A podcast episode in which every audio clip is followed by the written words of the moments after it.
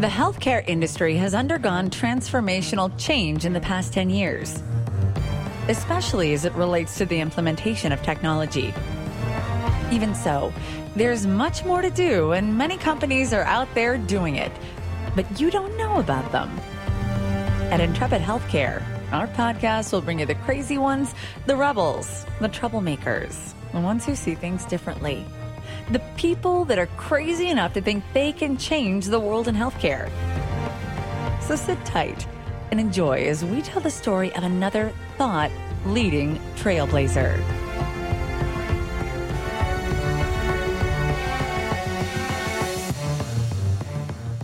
Welcome back to Intrepid Healthcare. I'm your host, Joe Lavelle. I'm really looking forward to our conversation today with a trailblazing innovator who's returning to our show to provide even more evidence that telemedicine is moving from the early adopter to the early majority stage on the Gartner curve. That means we're moving quickly from the first 10% of organizations adopting telemedicine to the next 40%. We're going to get right to it today. Our guest is Dr. Michael Sherling, co founder and chief medical officer at Modernizing Medicine. Dr. Sherling, welcome back to the show. Thanks so much for having me. I really appreciate it. Well, I really appreciate your time. Before we start our discussion, could you take a few seconds and remind the audience about you and your background? Thank you. Happy to. My name is Michael Sherling. I'm the co founder of Modernizing Medicine. By training, I'm a practicing dermatologist and started the company about 2010 with my co founder, Daniel Cane. Modernizing medicine is unique in that it provides healthcare solutions for practicing physicians in the specialties like dermatology, ophthalmology, orthopedics, gastroenterology, plastic surgery, ENT, and neurology and rheumatology. That's a long list. that is. What makes us different is that we're the next generation of health records for physicians. We are mobile, which means that our physicians don't have to type. They can just touch on an iPad and document all of their notes for patients. And that's great for patients too, because then patients and physicians can communicate with each other instead of the physician turning their back against the patient typing up a storm. That's very critical. The second thing, what's great about mobile is that we're getting into patient engagement. And so patients can interact with their physicians on their own devices, directly email their physicians, or provide telemedicine services. And we'll get to that. So your system provides not only telemedicine, but you're providing the EMR with telemedicine wrapped around it. Exactly. And that's a big benefit. When patients communicate with their physicians, both the physicians and the patients need to have access to their medical records. They need to know what medications they're on and if they're on any allergies. What treatments have been tried before and did they work or did they not work? And so that connection, the patient's latest history with what's been done, is the key to the success of telemedicine you provide the systems to physician practices versus actually being a telemedicine provider. Is that correct? Correct. We are interested in direct to patient telehealth. So, modernizing medicine has a relationship with the physicians and the practices who then use the technology. Patients can also download the telehealth application themselves, but they would need to use the telehealth application in conjunction with one of our physician users. Great.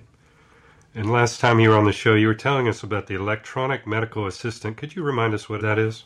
The electronic medical assistant is our newest generation health record. And what makes it different is that it saves physicians time documenting all of their needs instead of 10 to 15 minutes per patient in under a minute. Oh, wow. And so it's really that ability to allow doctors to touch in their patient histories, their diagnoses, and their prescriptions, much like a waitress or a waiter would do at a restaurant, typing in the order and having all of these outputs like clinical notes, prescriptions, clinical bill, etc., being generated in real time. And so physicians love it because they can spend more time with their patients and less time with the computer. Great. And again, last time when you were here, you were telling us about a new release that was about to come out the Electronic Medical Assistant for Dermatology. Tell us how that release went and maybe what you learned. Yeah, absolutely. So, modernizing medicine has served the dermatology community since 2010, and now we have about 35% of dermatology providers on our platform. Our newest release really has a lot of improvements. First, we have released our beta version of our practice management system. Our practice management system does all of the scheduling and billing processing. That's very important for physician practices who are looking for one system that does both the clinical documentation and the billing platform. The other really key part of the release is our telehealth application that is now really having tremendous success in beta. And so patients and their physicians are using the product outside of a clinical visit so that patients can take pictures of their rashes and their lesions, and physicians can make diagnoses really at the convenience of, of their home or after hours, and then prescribe a medication or order an important lab test based on what they find. We've also learned a great deal from our community about what the barriers to telehealth are. And so through our beta process, we found that physicians and patients need a more seamless workflow. And so allowing the patients to just log in with as few steps as possible to really get through to the clinician is what we've learned. On the physician side, I think there's a lot of barriers to telehealth adoption. And I think the biggest piece is the lack of clarity around reimbursement from a government perspective. As we know, healthcare is really reimbursed through insurance companies and obviously government programs like Medicare and Medicaid, and they create certain billing rules around what services can and can't be covered. These providers of insurance contract with the physicians, and they together determine what services get paid for and what doesn't. Telehealth has traditionally been not something that's easily reimbursed. And so physicians are happy to charge out of pocket, and patients are happy to get a service above and beyond if insurance doesn't cover it. But I think what we've learned in our system is how do we streamline that so physicians don't have to become experts in reimbursement. And obviously, telehealth reimbursement differs state by state. And so we're building the functionality now where physicians and patients can charge whatever their fees are up front. Patients can sign a waiver saying that if it's not covered, they'll pay, and if it is covered, we'll submit for reimbursement. And that change, I think, will really help the industry get telehealth adopted. It's very critical from the provider point of view.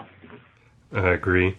Did you have any experience with your providers in reconfiguring their practice for telehealth, whether they had to set up different schedules for a telehealth quote unquote room or? Yeah, we're definitely learning. The providers themselves love the access to the clinical information because telehealth's been going on for years and years. It's just been over the phone. Getting all that information from a patient is somewhat difficult since they may not have access to the record and we may not have access to the record. So we've learned a lot from them that they're really, really happy. There's definitely a lot of education from the front staff on getting patients engaged in this new way of accessing their physicians. And so we've had to educate the front staff and saying, by the way, if you have an issue, you can certainly call the office, but here's an app you can download on the website. Here's your login information. And you can use this to really have a visit outside of the normal context. And so you can imagine that physicians and their front desk staff have to educate each and every patient as they come through. But after that year cycle, I think we haven't seen the benefits of that. Right. What are you finding to be the benefits of telemedicine? And I'm especially interested in any benefit that was unexpected.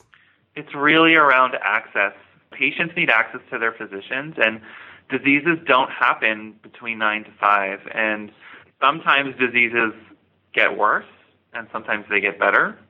And patients are always frustrated that whenever they have a symptom, I'm not there for them at that time. And so come in and they'll say, you know, I had this awful rash. It was terrible with these blisters all over my body, but it took me two months to get an appointment with you, and now the rash is gone. Can you tell me what happened? Can you tell me what my diagnosis is? And without a picture, I really can't. And sometimes they'll take a picture, but it'll be out of focus. Won't be of the whole body. And so I really can't help them. And so I think the biggest benefit of telemedicine is access to healthcare. But there's another benefit, and I think that is making it more cost effective. And so if we treat patients in their moment of need with the right medicine at the right time, we save that extra office visit of care. If there's a delay to diagnosis or delay to treatment, there may be complications. There may be more severe medications that are needed to treat it. And so I think why insurance companies and the government will really come around to funding telehealth and reimbursing it is that it will cause a savings in the total cost of healthcare because it improves access and it improves the timely treatment of diseases so that they don't have to go to the emergency room, which is very expensive. They don't have to go to urgent care, and maybe the person in urgent care isn't a specialist and they don't know what this is, and so they throw that famous cocktail of prednisone and antibiotic and antihistamine, not knowing what the process is, and maybe the patient only needed one out of those three medications. And so, access to specialties, reducing the cost of care, timely treatment of patients, those are the three benefits that are really going to help adopt telehealth. Perfect. I love that. Given all the progress that we are seeing, what do you see happening? What's that next step evolution as you look into your crystal ball the next one to three years? What kind of predictions do you have for telemedicine? I think initially we'll see telehealth be for certain specialties. I'll call them the visual specialties, where patients can really give doctors a key into exam features like dermatology. Patients can see the rash, doctors can diagnose the rash. Surgery, so post op visits, maybe the patient isn't feeling well and the doctor needs to take a quick look at the wound or the incision site. They can then do that. But then I think we'll start to see remote telehealth for other services. Like in ophthalmology, doctors screen patients for a condition called diabetic retinopathy. So if you have diabetes, one of the complications is that you may get a deterioration of the retina where you can't see as well. And if you catch it early, you can treat it. But like so many things in medicine, patients don't always know when something's going wrong. And so, or maybe they don't have access to an ophthalmologist. So I can see telehealth helping patients get more access. So maybe they'll go to an office that'll have cameras that can take pictures of the back of the eye. And then those images can then be forwarded through telehealth to an ophthalmologist that then can determine do you have this disease, this diabetic retinopathy, and does it need treatment, rather than waiting six months for an appointment. So I think things like interfacing with devices will be great. I think that even in internal medicine, care coordination will be critical and uh, medication adherence. So most of the medicines we prescribe as physicians, they don't get filled or they don't get used. And part of that is because you know, we have lives and we're busy and we forget. And so partnering telehealth with mobile applications that the patients have to remind them to take their medication through push notifications and to collect whether they got better or not. So, hey, I'm prescribing you this medicine you're sick, but I don't hear back from you. And sometimes no news is good news because you go on with your life and you get better. But I love a way to close the loop. And telehealth and mobile applications can really do that through something called patient reported outcomes. So you as the patient say, you know what, Michael, that drug worked really great. Or Michael, that drug worked okay, but I had some side effects from it. And in the future, I would appreciate it if we try something else should this happen. So I think you'll see mobile technology closing the loop, improving medication adherence, and improving care coordination so that physicians, like internal medicine doctors, can reach specialists when they need to and get everybody on the same page to make sure that the cancer is being treated the right way or that patients getting the services they need at home. Absolutely. What do you think that the American Telemedicine Association is going to have to do to support this ongoing progress? I think they're doing a great job already. On their website, it's very clear, state by state, what the regulations are. But I think if we can prove that even more to make it a little bit more specialty specific, so maybe as a starter kit, as a dermatologist, what are the resources that I need to implement telehealth in my practice? How do I navigate the reimbursement world? And if I'm in this state, is it okay for me to see new patients with telehealth, or am I only allowed to see established patients with telehealth? And if I'm in this state, is my physician assistant allowed to use telehealth or am only I allowed to use telehealth? Those types of things, I think, will remove the doubt in providers' minds, provide increased clarity, and as long as they know what the rules are, I think they'll embrace it. Got it. Big part of what we do at Intrepid now is to help our clients engage with their customers and prospects at trade shows. One show I've not attended is the annual ATA conference, which this year is in Minneapolis, I guess in May. What can you tell our audience about the conference? What do you find valuable about attending? So this year is going to be our first year. We're going to have a booth there, booth number 829 in May. And so the thing that we want to show everyone is we want them to use the technology. We want to show what the patient experience is like, what the physician experience is like. We want to share best practices, how we interface with our own health record.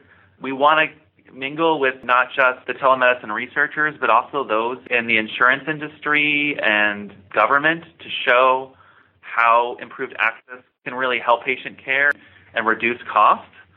What the show can really provide is getting the technologists with the innovators together to make sure we provide the best products for our doctors. Perfect. You've talked a little about the future of about what ATA needs to do to support the future, but specifically regarding modernizing medicine, what can your customers expect from you as you put together your plans for 2016? We will support physicians in adopting telehealth to improve access to their patients. We will educate them on the reimbursement world as it continuously changes and educate them around that. We will provide resources for them around making sure that patients and physicians get reimbursed in an ethical way. And we'll provide them with this awesome tech. That's really the core of our DNA that patients and physicians can now use the same platform for their care so that they can get better in real time, not six months from now. That sounds awesome. Dr. Sherling, we're running up against the clock here, but before I let you go, where can people go to learn more about what you're doing at Modernizing Medicine? We have our website, www.modmed.com. And then from there, there's a link to our telehealth application as well. So we're excited to, to show them. All right. It was so great to have you today. Thanks for stopping by and sharing your great wisdom with us. Appreciate it. Thanks for the opportunity. Oh, my pleasure. And that wraps this broadcast on behalf of our guest, Dr. Michael Sherling. I'm Joe Lavelle, and we'll see you soon on Intrepid Healthcare.